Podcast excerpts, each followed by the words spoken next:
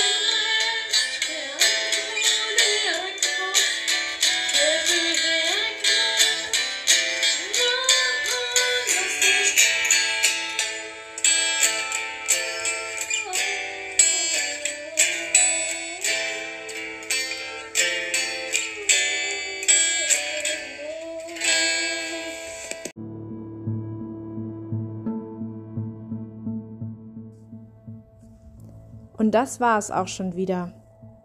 Ich hoffe, euch hat der Song gefallen, beziehungsweise hat euch etwas nachdenklich gestimmt.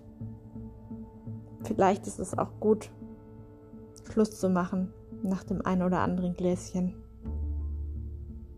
Tschüss!